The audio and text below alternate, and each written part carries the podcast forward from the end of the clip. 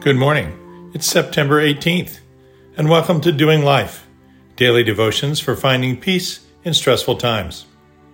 This is the audible companion of the book by the same name.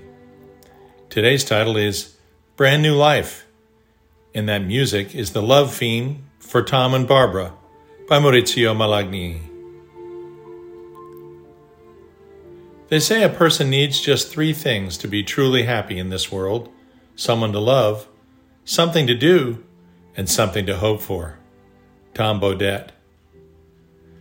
We're going down to Houston to pick up our new Labradoodle puppy next week. Between my wife and I, we've had 13 dogs over our 64 years, all of whom have been rescues of one sort or another, except for one little purebred dachshund we had for 12 years. Our new Labradoodle is from a breeder, but there's intentionality. We have grandchildren with allergies. We'd like to skip the shedding and well, we're 64, and we wanted to have the breeder pick the calm one from the litter.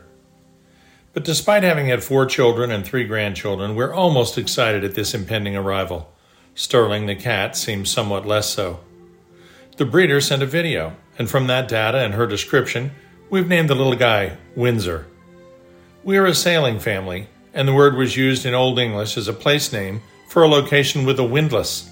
The windlass, among other things, is used to weigh anchor when a sailing vessel is getting underway. Windsor also happens to be the name of the House of Windsor, of which the much admired Queen Elizabeth II is a representative, as well as the name of several towns in the Labrador, Newfoundland, Nova Scotia region of Canada, where my wife's Scottish ancestors arrived, and of course, where Labrador retrievers originated. What the heck is it about puppies that just melts the heart of even the most jaded individuals? Is it their innocence while still having a penchant for mischief? Is it their sheer cuteness and playfulness? Is it their need for care and protection and guidance? Is it the knowledge that they'll grow to reward a caring owner with unconditional love, affection, and loyalty? Is it maybe all of these? I think a new puppy fulfills all of Tom Bodett's criteria for true happiness. Puppies are definitely someone to love. Training them is without a doubt a very big something to do. And finally, that long term unconditional love relationship is clearly something to hope for.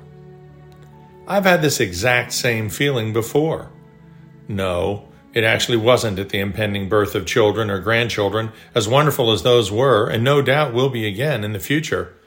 Now, don't judge me, but this is the feeling I had as a new Christian in college 45 years ago. Being born again is truly a mystery it's the same confounding phenomenon that perplexed the Pharisee Nicodemus, such that he asked Jesus how a man could possibly be born again when he was old. John 3 1 through 16. Jesus' response that in order to see the kingdom of heaven, one must be born of water and the Spirit, has led to many interpretations. Two of the most accepted being that one, the water birth means biological birth, and spiritual birth means the gift of salvation in Christ. Or two, the water birth refers to John the Baptist's ministry and baptism, and Spirit refers to the indwelling of the Holy Spirit of Christ. Either way, the old self dies with Christ the man, and the new self is raised with Christ the Lord, indwelling. Galatians 2:20.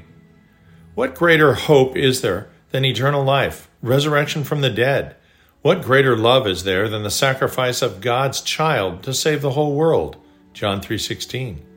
What greater work to do is there than to spread the good news of the gospel through loving our fellow man and telling him why we do? Tom Bodett is exactly my age. He's an author, actor, and radio personality, and I know nothing of his personal beliefs. But I can tell you that his philosophy of happiness fits right in with the hope that we Christians espouse. No wonder we're so excited about the coming of Windsor. Dear Heavenly Father, we truly love you.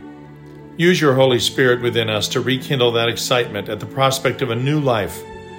Remind us of the joy that awaits us no matter our trials on earth. Thank you that you reminded me with something as simple as the arrival of a new puppy. Amen.